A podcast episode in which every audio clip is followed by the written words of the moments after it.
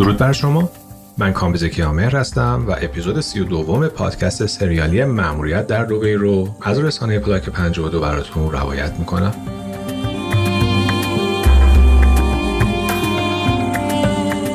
در پایان اپیزود 31 به قسمتی از داستان رسیدیم که لیلا به فیتز خبر داد که تحت نظر ماموران اطلاعاتی سفارت قرار گرفته و دستور دارند که بعد از پیدا کردن دستگیرش کنند. فیتز هم برای برداشتن مدارک شناساییش مجبور شد به آپارتمانش سر بزنه.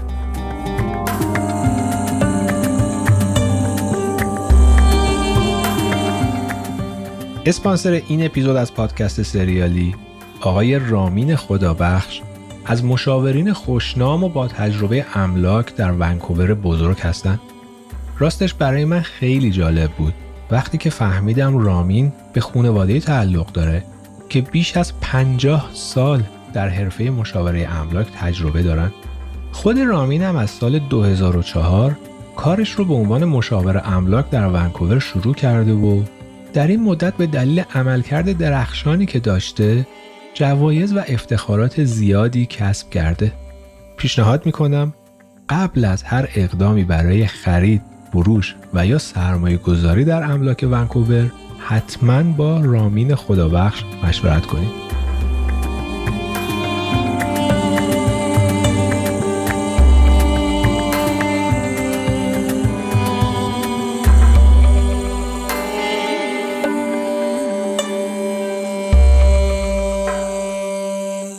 فیتز بعد از ترک آپارتمان بی اون که نگاهی به اطراف خودش بندازه قدم زنان راه منطقه بازار رو در پیش گرفت او با آشنایی کاملی که با وضع بازار تهران داشت می‌خواست با کشوندن مراقبانش به درون بازار در یه فرصت مناسب خودش رو از شر اونا خلاص کنه نقشش با موفقیت اجرا شد و به محض بیرون آمدن از یکی از کوچه های تنگ متصل به بازار یه تاکسی که چند مسافر دیگر رو هم حمل می کرد جلوی پاش متوقف شد. فیتز در پاسخ راننده تاکسی که مقصدش رو پرسید چیزی نگفت و با عجله خودش رو در صندلی عقب تاکسی کنار دو مسافر زن چادر به سر که معلوم بود از خرید برمیگشتن جای داد. کمی که گذشت فیتز در نقطه نه چندان دور از بازار کرایه رو پرداخت کرد و از تاکسی پیاده شد. حالا کاملا اطمینان داشت که تعقیب کنندگانش رو حسابی دست به سر کرده. با این همه به منظور کسب اطمینان بیشتر در حالی که با دقت مراقب اطرافش بود تصمیم گرفت چند دقیقه پیاده روی کنه. چند خیابون ورتر فیتز جلوی یه تاکسی دیگر رو گرفت.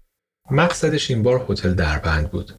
15 دقیقه بعد یعنی درست سر ساعت 6 بعد از ظهر فیتز جلوی هتل دربند از تاکسی پیاده شد.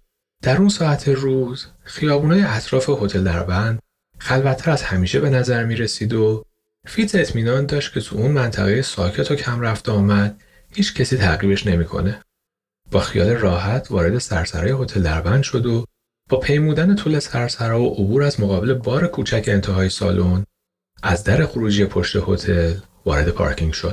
در آن سوی محوطه پارکینگ زیر سایه یک تک درخت یک کامیون ارتشی انتظارش رو می‌کشید.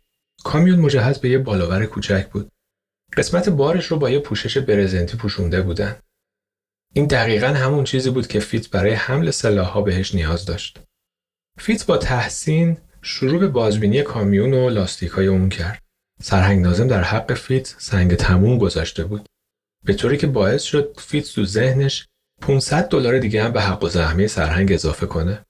در همین لحظه از پشت سر دستی شونه فیتز رو لمس کرد. صاحب دست کسی جز سرهنگ نازم نبود. سرهنگ گفت ها فیتز مثل اینکه کاملا راضی به نظر می‌رسی. فیتز نفس عمیقی کشید و گفت تو به قولت وفا کردی. سرهنگ گفت پس به این ترتیب وعده دیدار ما ساعت 6 بعد از ظهر فردا تو تبریز. قبل از خداحافظی فیتز از تو جیب کتش پنج اسکناس 100 دلاری بیرون آورد و به سرهنگ داد. سخاوتمندی فیتز سرهنگ نازم رو عمیقا خوشحال کرد. منم از اینکه خدمتی به دولت آمریکا برای مبارزه با کمونیستا کردم واقعا خوشحالم. از شنیدن این مطلب لبخند موذیانه‌ای بر لبان فیتز ظاهر شد. امیدوارم در آینده دولت آمریکا بازم از خدمات تو استفاده کنه.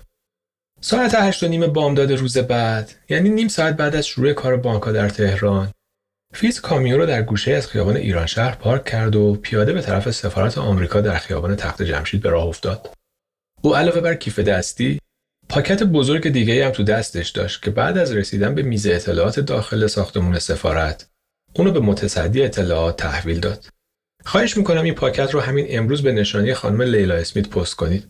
متصدی اطلاعات که یک خانم جوان ایرانی بود پاکت رو از فیتز گرفت و بعد از ممهور کردن اون به مهر تاریخ روز به فیتز گفت که بسته همین حالا ارسال میشه.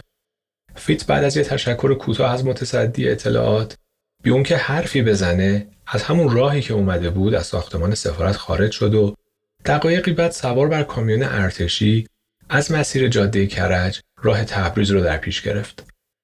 این اولین باری بود که فیتز تک و تنها با اتومبیل به تبریز سفر می‌کرد. حدود ساعت پنج بعد از ظهر به تبریز رسید و کامیون رو در گوشه‌ای از خیابان پهلوی پارک کرد و پیاده شد. تنهایی و راه طولانی فیتز رو حسابی خسته کرده بود. اما مشاهده قالیای دستباف ایرونی پشت شیشه مغازه های فرش فروشی حاشیه خیابون پهلوی احساس خستگی رو از یادش برد. فیتز علاقه زیادی به قالیای دستباف تبریز داشت. اما امروز نمی‌تونست مثل دفعه قبلی که به تبریز میومد وقتش رو تو فرش فروشی ها بگذرانه. هنوز راهی طولانی برای رسیدن به مقصد اصلیش در اون سوی دریاچه ارومیه و نزدیک مرز ایران و عراق در پیش داشت.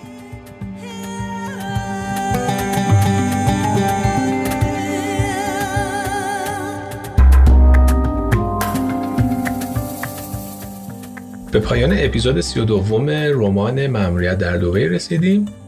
ازتون دعوت می‌کنم شبهای آینده مهمان ما در پلاک 52 باشید و این رمان رو دنبال کنید.